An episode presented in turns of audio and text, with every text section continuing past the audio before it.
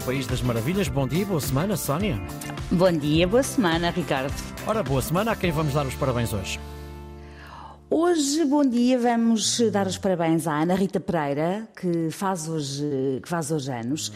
O pai da Rita é o Luís, uh, ouvinte da Antena 1 e do País das Maravilhas, e enviou para o nosso número do WhatsApp 910370290 a história sobre o nascimento atribulado da sua filha Rita há 26 anos. Uhum. É que a Rita nasceu em Vila Nova de Gaia às 23 semanas e 5 dias de estação.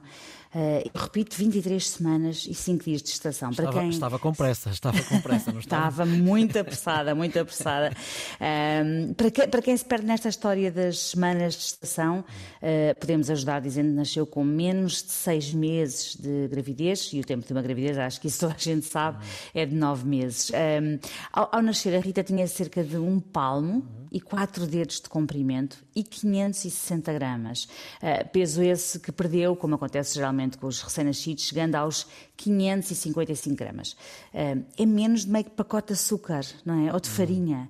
Eh, e estamos a falar há 26 anos. Ainda hoje, com a evolução da medicina e da tecnologia, eh, um nascimento às 23 semanas e 5 dias é um nascimento complicado, trata-se de um grande prematuro, mas há 26 anos era, era praticamente uma impossibilidade. Dizer que para os pais foi uma aflição é curto, não é? Muito curtinho. Ui, é? é curto. Foi uma aflição enorme e também uma enorme desesperança, porque praticamente praticamente ninguém no hospital acreditava que a Rita sobrevivesse. Diziam que as hipóteses uh, de ela sobreviver eram de uma em mil, mas o Luís perguntou sempre por que é que ela não há de ser essa uma em mil.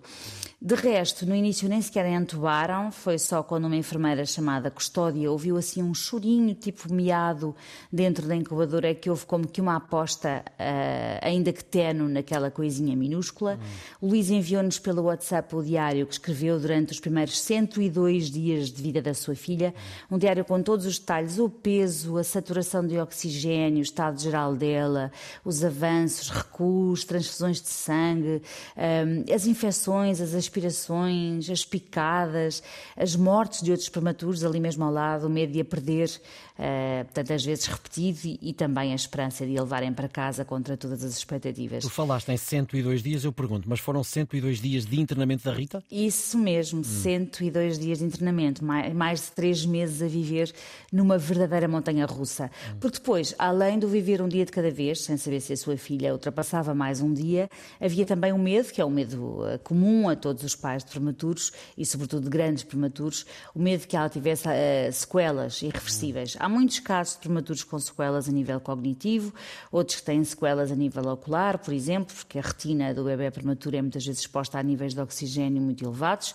ou que pode originar uh, bem, uma doença chamada retinopatia da, da prematuridade, uh, com uma gravidade ligeira ou pode, ou pode provocar cegueira, hum. e enfim, há muitas outras sequelas que podem ocorrer, e portanto não bastava o medo de simplesmente a perder, como também o medo de que a filha, de que filha que iriam levar para casa caso ela sobrevivesse. Mas, mas o, que eu, o, que eu, quero mesmo saber é como é que está a Ana hum. Rita hoje. Está ótima. Uh, é um caso de absoluto sucesso. Uh, foi a tal uma em mil, de que lhes tinham falado no hospital. A única sequela que ela tem é um ligeiro problema motor, uma coisa mínima nos pés, mas a nível cognitivo impecável, até com um QI um bocadinho acima da média. Os pais foram medir tudo. Uh, com formação superior. Enfim, uma espécie de milagre, atendendo à enorme prematuridade e ao, e ao tempo em que aconteceu, em 1998. Eu falei com o Luís ao telefone para conversarmos um bocadinho sobre a sua história. Ele ele comoveu-se várias vezes imagino, e passaram estes imagino, anos todos imagino, assim.